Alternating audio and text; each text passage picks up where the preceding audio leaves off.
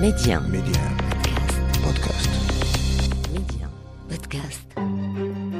فتح عينيه في بيت سادته قيم التسامح والتعايش تربى بين قطبي الثقافة العالمة والثقافة الشعبية في محيط كان فيه المكتوب مقدسا.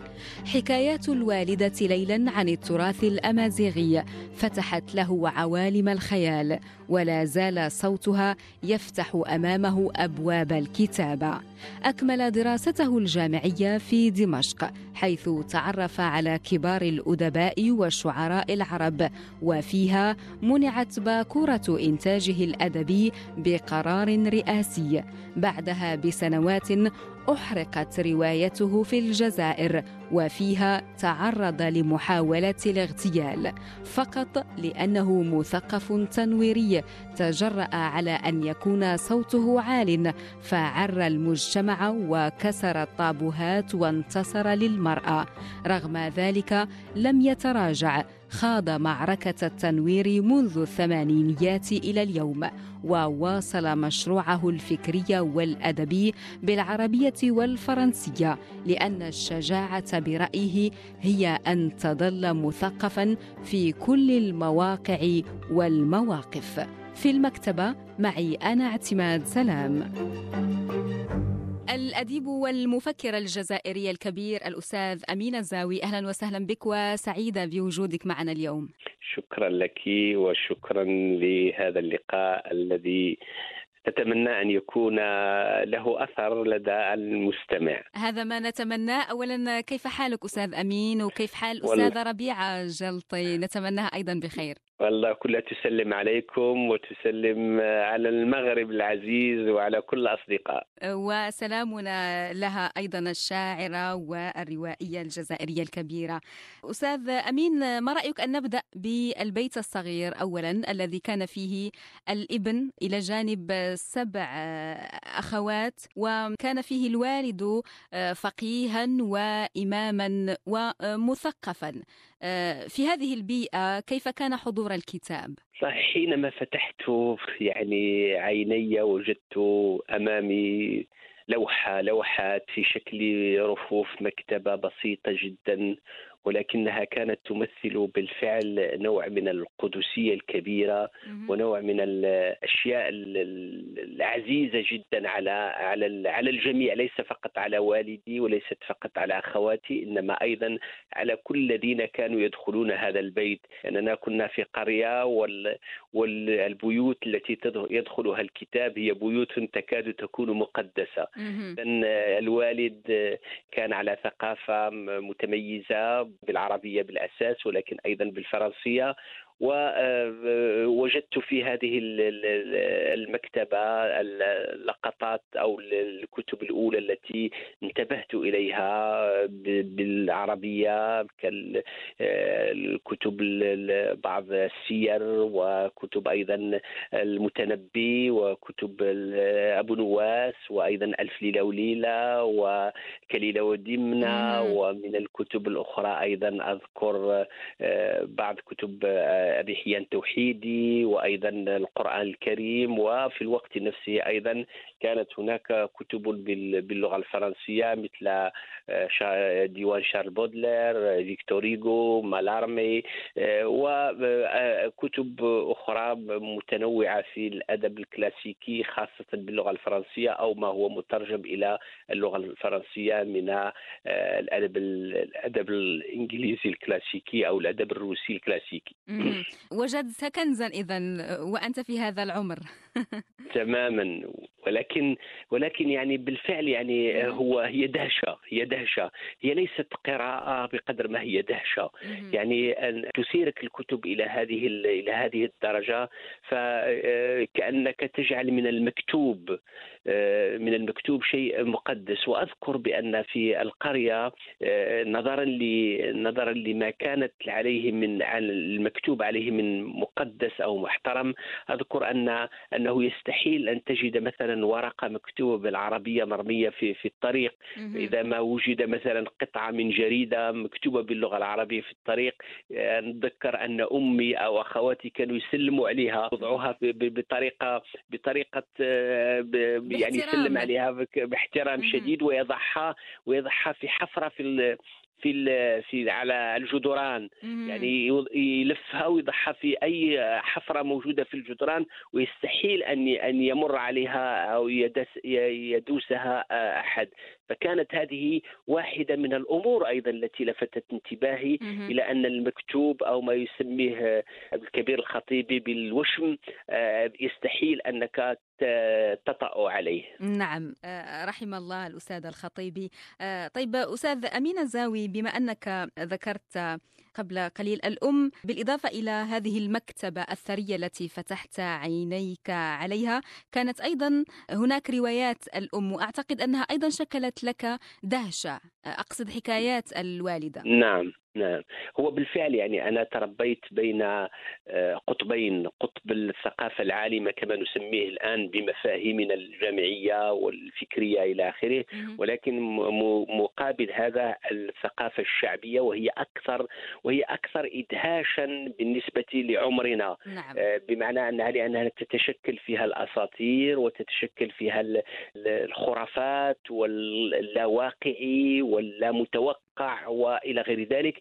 فكانت الوالدة وهي آه، أمازيغية يعني تتكلم العربية بصعوبة والوالد هو الذي عربها.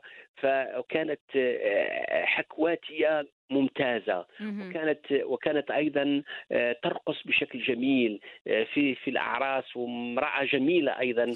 أذكر بأنها كانت تحكي لنا في خاصة في المساء.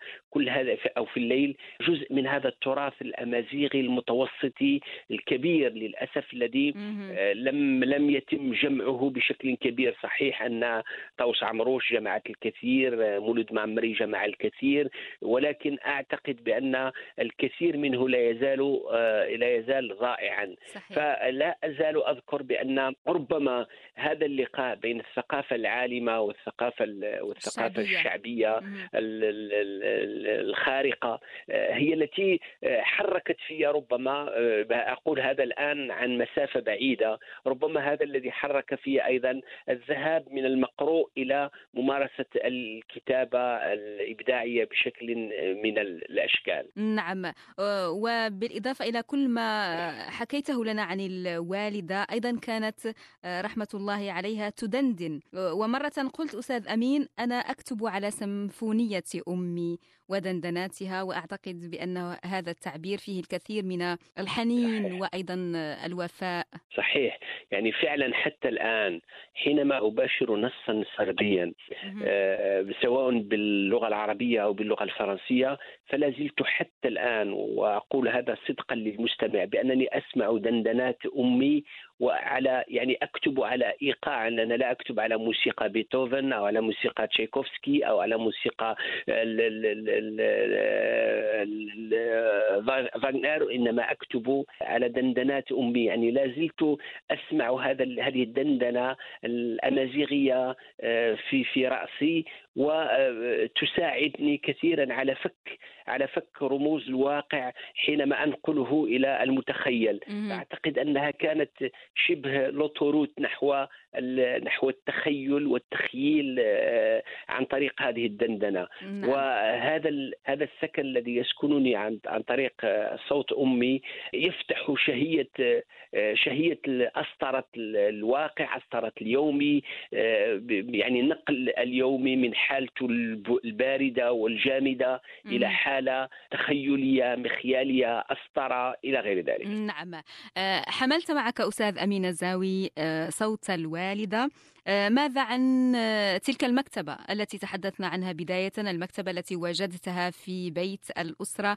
هل احتفظت بها بأجزاء منها؟ وكان آه، ذلك نواة لاحقا لمكتبتك الشخصية؟ أم لم تحتفظ بأي كتاب منها بحكم التنقل والسفر؟ صدقا يعني أنني احتفظت من من والدي رحمه الله بثلاثة أشياء. أولا عصاه لا تزال موجودة في الصالون وأعتقد أن بعض الأصدقاء من المغاربة زاروني في حينما كنت مقيم في وهران ولا تزال هذه الأشياء موجودة في في بيتنا بوهران. آه، زارني آه، صديق آه، إدريس علوش زارني أيضا صديق ياسين عدنان زارني الأسر من المغرب.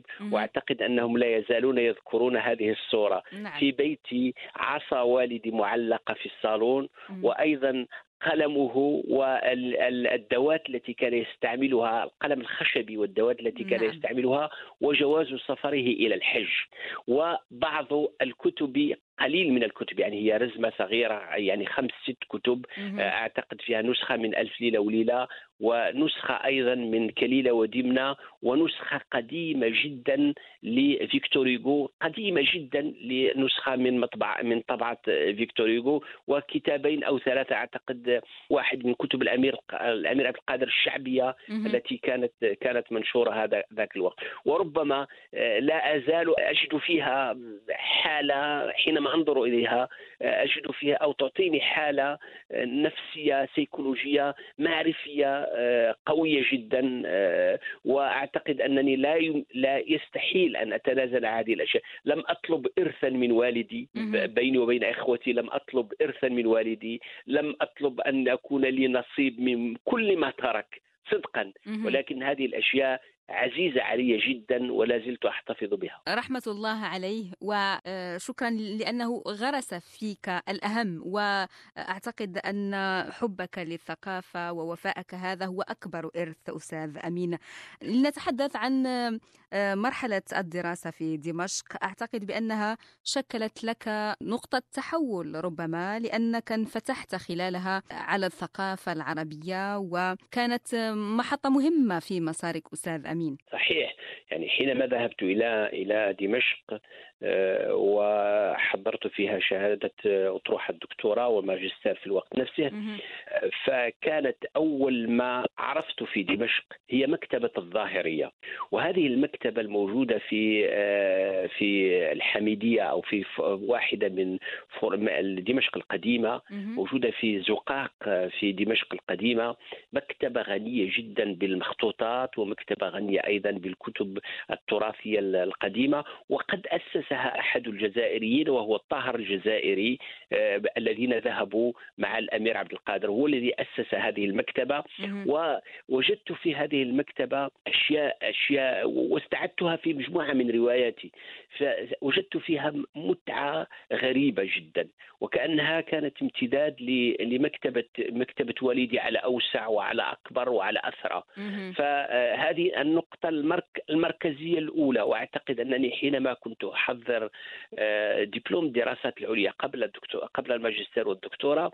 كنت أذهب إليها وكان وكان آه، يوصيني آه، أستاذي رضوان الدايا يشير لي على مخطوط أو كذا وأذهب للبحث في ذلك. هذه النقطة الأولى التي عرفت بها دمشق. نعم. ثم النقطة الثانية أيضا مكتبة أخرى كانت تسمى مكتبة ميسلون وأعتقد أنها ما عادت اليوم.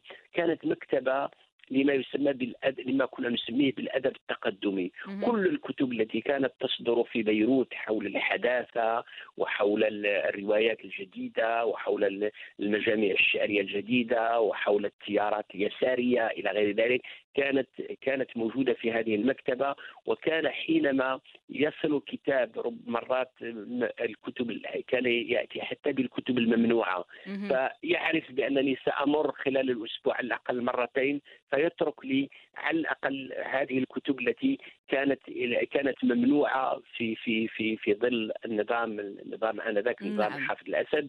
فكنت آه، أشتري هذه الكتب وبطبيعة الحال دمشق هي نفسها مكتبة مفتوحة. صحيح. يعني بالفعل يعني نحن حينما نجيء من شمال إفريقيا أو من المغرب الكبير حينما نجيء إلى إلى دمشق وتسكن في عمارة تجد أمامك جارك مسيحي وجارك شيعي وجارك سني ثم يلتقون في في الأعياد ويعني هذا هذا المسيحي يدعو المسلم أو المسلم يدعو يعني إحنا لم تكن لم نكن نعرف ذلك لأننا وجدنا في في منطقة بتيار ديني واحد. اعتقد بأن أيضا الحياة اليومية في دمشق والحياة الليلية أيضا وما كانت فيه من انفتاح ويعني شيء جميل جدا تجمع المثقفين خاصة بعد اجتياح إسرائيل لبيروت.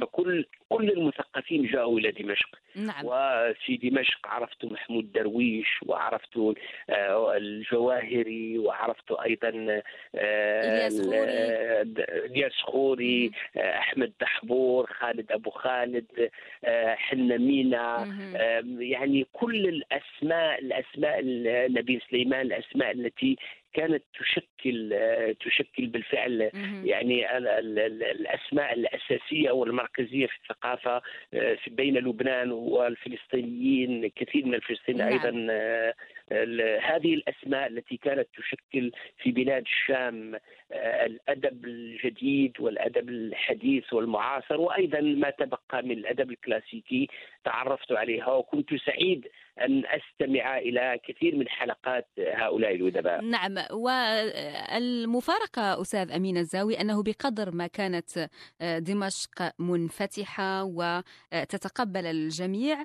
بقدر ما ضاقت إن صح التعبير على روايتك الأولى صهيل الجسد. صحيح. هذه مفارقة. صحيح. صحيح.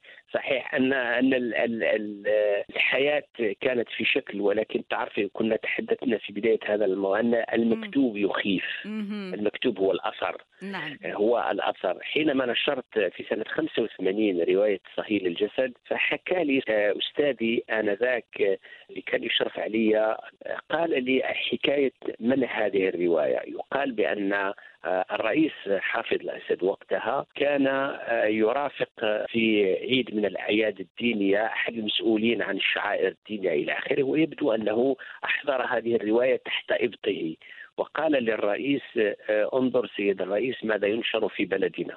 وبطبيعه الحال الرئيس لم لم لم يقرأ ولا كذا فأمر مرافقيه قالوا شوفوا هذه الحكاية.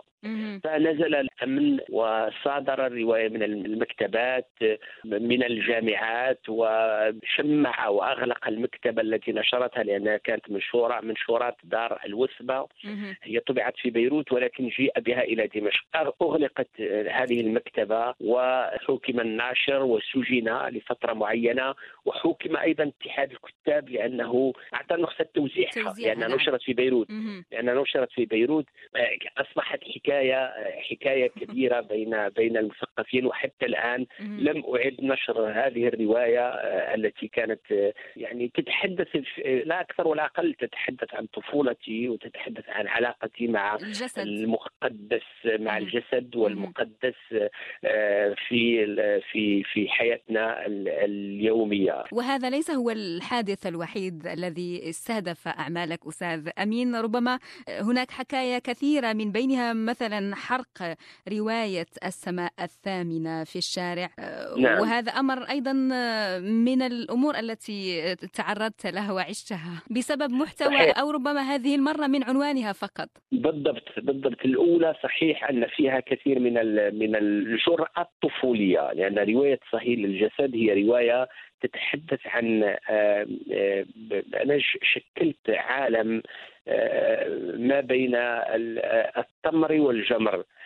ف يعني الطفولة بكل براءتها ولكنها شيطانية. نعم. يعني البراءة الشيطانية إذا صح التعبير لأن كل كل الرواية هي عن طفل وهي إلى حد ما تقارب ولكن بشكل آخر رواية الخبز الحافي لمحمد شكري ولكن نعم. محمد شكري تحدث عن الاجتماعي أنا كنت تحدثت عن المقدس أكثر منه عن الاجتماعي الرواية الثانية السماء الثامنة نشرت في الجزائر هاتفني آه، وقتها ناشر آه، فقال لي أمين ماذا يحصل آه، ففي سيدي بالعباس وفي مدن أخرى أيضا آه، القراء وكان وقتها صعود التيار الإسلامي الإسلام السياسي في الجزائر وخاصة الجبهة الإسلامية للإنقاذ ومسكهم بالشارع وقال لي إنهم يشترون الكتاب من داخل المكتبة ويأخذوا مثلا 10 نسخ أو 15 نسخة ويخرجون إلى القرى ويحرقونها.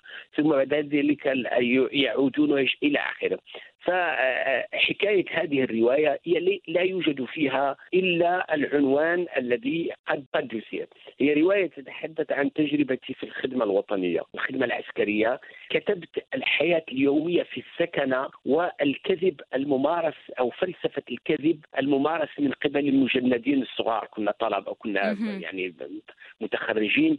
ف كيف أن الواحد يكذب كي يفوت الوقت؟ نعم كي يكسر جدار كي كي يكسر جدار السكنة نمارس الكذب على بعضنا عن النساء وعن الأصفار وعن كل هذه المغامرات التي هي تعود مرة أخرى إلى حكاية إلى حكاية الوالدة. كيف نؤثر الواقع. فأعتقد أن الذين قاموا بهذا بهذا العمل أي حرق الكتاب ومصادرة الكتاب هم أغبياء. أغبياء لأنهم لم يقرأوا إلا العنوان. وأعيدت طباعة الرواية حوالي ثمان مرات الآن أو تسع مرات في بيروت وتوزعت في الجزائر. وأعتقد بأن الأمر الآن تغير وقرأت وعملوا عليها كثير من الأطروحات في الجامعات الجزائرية وغير الجزائرية. نعم. وهذا هو المهم. لا أعرف إن كنت تتفق معي أستاذ أمين الزاوي أن تعبر بحرية دائما له كلفة بالإضافة إلى هذه الأحداث التي تحدثنا عنها آه، قبل قليل. أيضا كانت هناك محاولات لاغتيالك خلال العشرية السوداء. نعم. كنت موضوع فتاوى أيضا. لماذا هذه الكلفة الباهظة مقابل التعبير بحرية؟ أنا أعتقد بأن دور المثقف التنويري وهذه المجازفة إذا صح التعبير لأن كما يقولوا بالفرنساوية il y a toujours un risque المثقف التنويري في مجتمع لا يقرأ أو يقرأ قليلا وفي مجتمع أيضا نخبه مرات تعيش حالة رهاب أو خوف آه، لا تتجرأ على أن يكون لها صوت عالي داخل المجتمع المظلم. قد يحدث له, له ما حدث لي.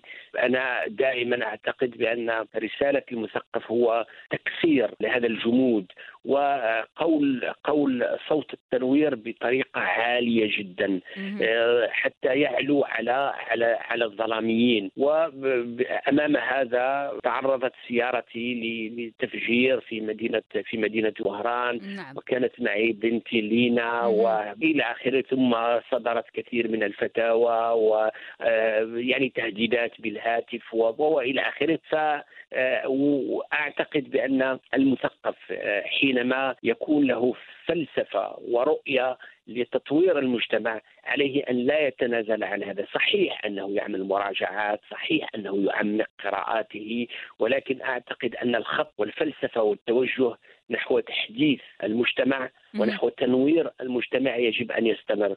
ولا زلت حتى الآن ما بدأته في في في نهاية الثمانينات آه، لا زلت حتى الآن أمارسه في كتاباتي الجديدة.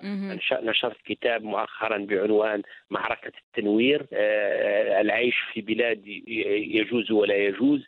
فلا زال لا زال لا زال لا زلت تخوض معركة التنوير. تماما. يعني نعم. مشروعي الفكري والفلسفي. آه الذي بدأته في نهاية الثمانينات بداية التسعينات لا يزال مستمر حتى الآن في سواء في رواياتي أو في كتاباتي الفكرية بالعربية أو باللغة الفرنسوية نعم وفي قلبه أيضا في قلب هذا المشروع الانتصار للمرأة هذا التكريم للنساء في أعمالك وأيضا في مقالاتك وحتى في تصريحاتك ما مرجعه أستاذ أمين؟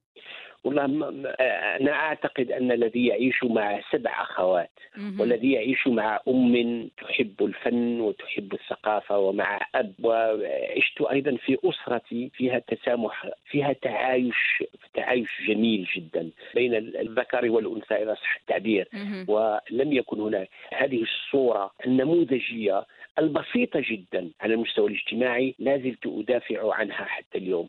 المجتمعات التي لا تحترم ثلاثة أشياء. لا تحترم المرأة قوة خالقة وخارقة في المجتمع. المجتمع الذي لا يحترم l'écologie الطبيعة والمجتمع الذي لا يحترم آه، أيضا الحيوانات. فأعتقد أن هذا المجتمع هو مجتمع متخلف. لذا المرأة المرأة بالنسبة لي وهذا ليس كلام إيديولوجي. المرأة بالنسبة لي انطلاقا من حياتي مع زوجتي وابنتي والمحيط الذي أعيش فيه. فيه المثقف الذي لا يحترم المرأة ولا لا يعيش معها حياة إنسانية آه، فيها آه، الإيمان بالمساواة فيها الإيمان بالمواطنة كمشروع آه، أساسي في في الحياة السياسية والاجتماعية. فأعتقد أنه مثقف لا يستطيع أن يقدم كثيرا للمجتمع. ال féminisme d'abord un souci des hommes الأنثوية أو الدفاع عن المرأة هي اولا وقبل كل شيء. أيضا مشروع مشروع الرجال وليس النساء فقط. فال féminisme هي هو مشروعنا مشروعنا أيضا كرجال لأن إذا تركنا ال féminisme أو الدفاع عن المرأة فقط للنساء فأعتقد أننا نكرس مرة أخرى هذه آه هذه التفرقة، المرأة المرأة مسألة مركزية في المجتمع ومسألة ومسألة أساسية لخلق المواطنة ولخلق مجتمع متوازن. نعم. أتفق معك تماما أستاذ امين الزاوي. طبعا أنت تكتب بالعربية وبالفرنسية. دائما هناك آه، سؤال فلسفي آه، عندما يتعامل الواحد بلغتين. هل إحداهما أقرب إليك من الأخرى؟ والله السؤال فعلا السؤال فعلا جوهري ولا املك بالفعل جواب واضح. لا املك جواب واضح. والله ثقي أنني مرات أجد نفسي أكتب من اليمين إلى اليسار فامارس ذلك ومرات من اليسار إلى اليمين ولكن ما أؤمن به هو أنني لن أخدع قارئي باللغة العربية ولا قارئي باللغة الفرنسية. بمعنى أن الهواجس والهموم والأفكار والمواقع والمواقف التي التي أدافع عنها في هذه اللغة أدافع عنها في اللغة الأخرى. لا يهمني القارئ يقرأ من اليسار إلى اليمين ولا يهمني الذي يقرأ من من اليمين إلى اليسار. بمعنى أن لي احترام للغة العربية التي أكتب بها أفكار أفكاري التي أؤمن بها وهي نفس الأفكار التي أكتبها باللغة الفرنسية. لا أحابي ولا أجاري القارئ سواء كان باللغة الفرنسوية أو كان باللغة العربية. فأعتقد بأن ما هي اللغة الأقرب إلي؟ لأن لأننا في نهاية الأمر حينما أفكر فلسفيا في في, في القضية نحن لا نتعامل باللغة باللغة العربية الفصيحة في حياتنا اليومية. ولا نحلم باللغة العربية الفصيحة. نحلم باللغة بالدارجة بلغتنا أو بالأمازيغية نعم. لا نحلم بالفرنسية أيضا. فبالتالي أن العمل الإبداعي هو حالة أخرى وحالة أخرى نتعامل فيها سواء أتعامل فيها شخصيا سواء باللغة العربية أو باللغة الفرنسية. ولكن حينما أكتب باللغة العربية أكتب بها بحب. وحينما أكتب باللغة الفرنسية أكتب بها أيضا بحب. يعني ليست هناك ليست هناك تعامل خارجي سواء مع اللغة العربية أو مع اللغة الفرنسية. تربيت في هاتين اللغتين قراءة وكتابة وبالتالي لا تزال هذه العلاقة آه، حميمية آه، نعم. بينهم. وأكثر من ذلك أشعر مرات بأن هناك تساكن إذا صح التعبير.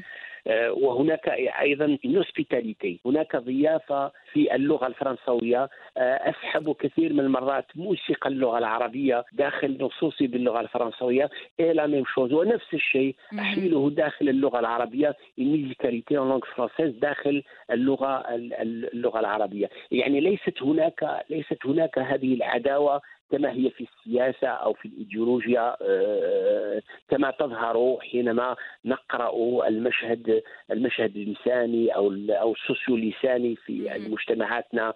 ليس فقط في الجزائر إنما الأمر أيضا في المغرب وفي في تونس. طيب في الجزائر اليوم كيف ترى واقع الكتابة بالعربية؟ الكتابة أو حتى ربما آه، الصراع بين ما هو فرانكفوني أو آه، معرب لأنه أحيانا هناك من يقول أن اللغة العربية حملت حمولة إيديولوجية في الجزائر. عندما نستحضر مثلا قول الراحل كاتب ياسين عن الفرنسية إنها غنيمة حرب كيف ترى هذا الواقع واقع اللغة العربية في الجزائر؟ تعرف يعني إحنا كنا في فترة من الفترات في تاريخ الجزائر الثقافي كانت هذه المسألة ربما كانت قريب من التجاوز. يعني مثلا في كان اتحاد الكتاب في بدايته كان يرأسه مولود معمري وهو أول رئيس لاتحاد الكتاب الجزائريين هو مولود معمري وهو أحد أحد المدافعين عن الثقافة الأمازيغية وأحد أنبياء إذا صح التعبير dans le sens historique في أحد أنبياء الثقافة الأمازيغية في الجزائر. وكان معه في في المكتب تجد جون سيناك اللي هو أوروبي من من أصول جزائريه وتجد إلى جانبه أيضا كتاب معربين مثل مفدي زكريا إلى غير ذلك. كانوا كلهم يجتمعون في اتحاد الكتاب. وأكثر من ذلك تاريخ الثقافة في الجزائر في هذه الفترة. كانت أول جائزة عملها اتحاد الكتاب وكانت تسمى وقتها الجائزة الأدبية الكبرى. منحت لكاتبين بالتناصف. منحت لمحمد ديب وهو أحد الكتاب الشيوعيين الذي يكتب باللغة الفرنسوية. ومنحت لمحمد العيد الخليفة وهو أحد الشعراء الكلاسيكيين من جمعية العلماء المسلمين. ويرأس الاتحاد مولود معمري الذي هو أحد المدافعين عن اللغة الأمازيغية. هذه التشكيلة ما بين بين اللغة العربية واللغة الفرنسوية واللغة الأمازيغية. هي التي كانت تتأسس في الجزائر حتى تقريبا منتصف السبعينات. ولكن مع ظهور التيار العروبي أو التيار العروبوي القومجي آه الذي لم يكن يدافع عن اللغة العربية بقدر ما كان يدافع عن دينية اللغة العربية أو تستر بالدفاع عن اللغة العربية ولكنه كان يحمل مشروعا للإسلام السياسي في الجزائر. و جاء بذلك الإخوان المسلمون الذين جاءوا من مصر ومن وبعضهم من من الاخوه الفلسطينيين والسوريين وهنا بدأت الحملة ضد الكتاب باللغة باللغة الفرنسية ولا تزال حتى الآن يعني مشروع كثير من التيار. ليس ليس الذين يحبون اللغة العربية. أنا واحد من الذين الذين يحبون اللغة العربية. ولكن من الذين يتسترون في حب اللغة العربية ولكن لهم مشروع الإسلام السياسي وبالأساس مشروع الاخوان المسلمين. أعتقد بأن كثير من المثقفين سواء في الجناح الذين يكتبون باللغة العربية وأيضا الذين يكتبون باللغة الفرنسية قد تفطنوا إلى هذه اللعبة. هناك نوع من الاستماع على على مستوى معين بين بين بعض النخب ولكن يجب الاعتراف أيضا بأن هناك نوع من الحساسية القائمة حتى الآن وقد زاد ذلك وجود اللغة الأمازيغية الآن التي هي لغة آه، رسمية في الدستور إلى غير ذلك. فلم نستطع حتى الآن أن نحل هذا التعدد اللغوي الثري والكبير في الجزائر على المستوى السياسي. لا نملك جرأة كبيرة لحله على مستوى الحرية الكاملة. وأيضا آه، وضع صورة صورة كيف تتعامل اللغات آه، في ظل دولة قوية موحدة كبيرة بكل هذا الثراء. اللغات اللغات ليست تفكك الوطن. اللغات هي ثراء للوطن. آه، اللغة اللغة ليست تعدد اللغات مثل موجود في في سويسرا أو في بلجيكا أو في ألمانيا أو في كثير من الدول في الهند في الصين إلى غير ذلك. هذه اللغات يجب أن نفهم بأنها ثروة كبيرة يجب الحفاظ عليها. نعم. الشعوب التي لها مخيالات متعددة من خلال لغات متعددة هي الشعوب القوية. الشعوب التي لها لغة واحدة لا بد أن أن تسقط في نهاية الأمر في التطرف. اذا هذه هذا الدرس بهذا الشكل يجب أن يعرفه يعرفه هذا المجتمع النخبوي أو مجتمع النخب آه، التي آه، تشكل الجزائر اليوم. نعم. طيب أستاذ أمين كنت مديرا للمكتبة الوطنية وأيضا لقصر الثقافة والفنون في الجزائر. هل يختلف الأمر عندما يتولى المثقف مسؤولية مؤسسات ثقافية؟ وهل يختلف الأمر من حيث آه، أثر ذلك وأيضا أنشطته وتحريك الحركة الثقافية عموما. هو هذا من المفروض، هذا من تحصيل الحاصل، المثقف حينما يتولى مسؤولية هو ضروري لأن المثقف مطالب أن كمواطن وكمسؤول أيضا وكمنتج للقيم أن يمارس أن يمارس مثل هذه المهن، أنا ضد ضد أن يكون المثقف يعني يتحرج أو يخاف من مباشرة هذه الأعمال ولكن المثقف حينما يتولى مثل هذه المسؤوليات عليه أن يكون اولا أن يحافظ بإبداعية بما يسمى بإبداعية العمل الإداري. بمعنى أن لا أن, لا أن يمارس عملية تطوير آه، واخلقه العمل الإبداعي وأيضا كيف آه، اخلقه العمل الإداري وكيف يصبح هذا العمل الإداري داخل داخل عملية إبداعية مستمرة. وأن المؤسسة لا تسقط في الروتين، لا تسقط في الروتين اليومي آه الذي آه يجعل المجتمع الثقافي وبما يسمى القراء والمستمتعين والمستهلكين للخيرات الثقافية والفنية أن لا يجعلهم يكرهون أو يتذمرون أو يتحرجون من الذهاب إلى مثل هذه المؤسسات. حينما كنت على رأس المكتبة الوطنية أو أو في قصر الثقافه بوهران تحولت بالفعل وأعتقد يمكن الرجوع إلى إلى إلى الآثار موجودة. يعني تحولت هذه المؤسسات إلى مراكز مراكز فكرية، مراكز ثقافية، مراكز للقراءة والنقاش جاد.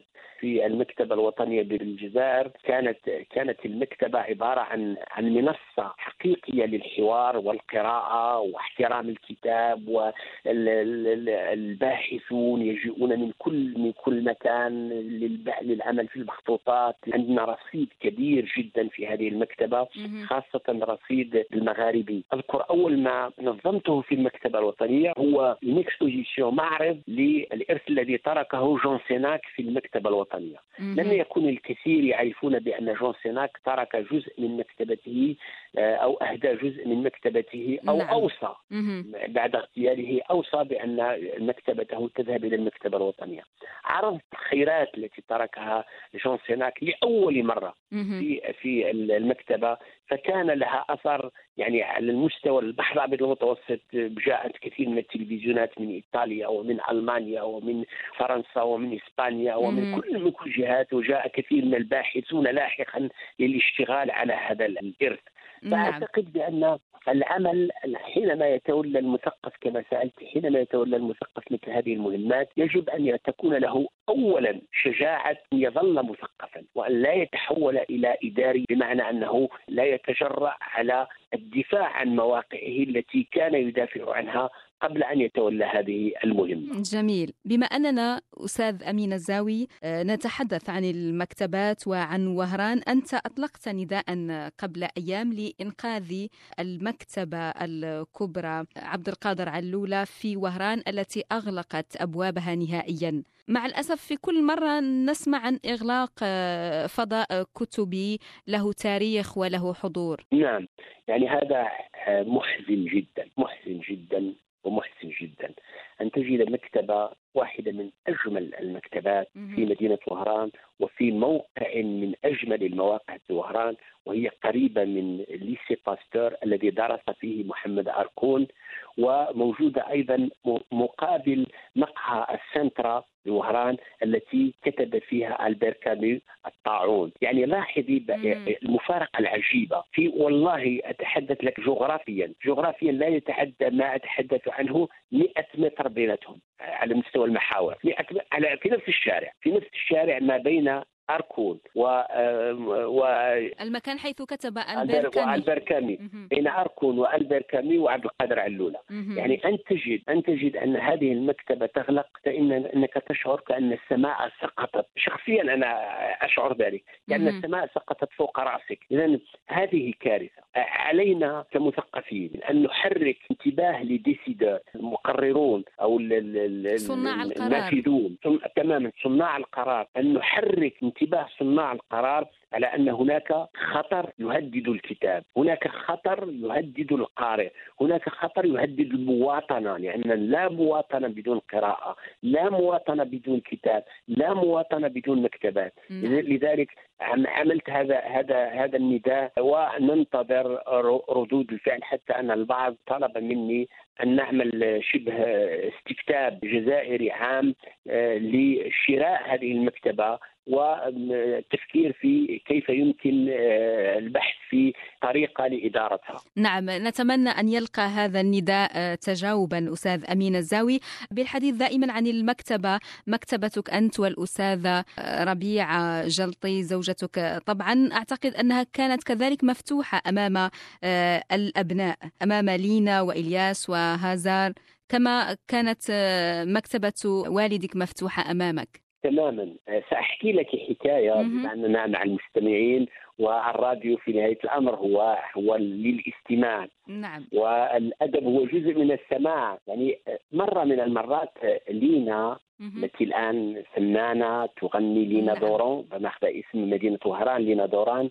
فمرة توجدني تشوفني في المكتب نقعد أربع ساعات خمس ساعات وأنا نقرأ. جتني مرة قالت لي آه، بابا يعني كيف يمكنك أن تبقى مع كتاب خمس ساعات ست ساعات؟ قلت لها جربي. قالت لي أعطيني طريقة للتجريب. اعطيت لها أذكر بأنني أعطيت لها الرواية الأولى باللغة الفرنسوية. أعطيت لها ال- الألشيميست تاع باولو كويلو. الخيميائي. أعطيت لها الرواية باللغة الفرنسوية طلعت بدأت تقرأ بقت شي ساعتين ولا ثلاثة ونزلت قالت لي بابا هل كل هذه الكتب مثلها مثل هذا؟ قلت لها في أفضل من هذا. فمن بعد قالت لي عطي بدأت اعطي اعطيت لها ليون أفريكان تاع أمين معلوف. ثم نعم بعد ذلك بدأت أعطيها كتب أكثر يعني أكثر فلسفية وأقل سردية.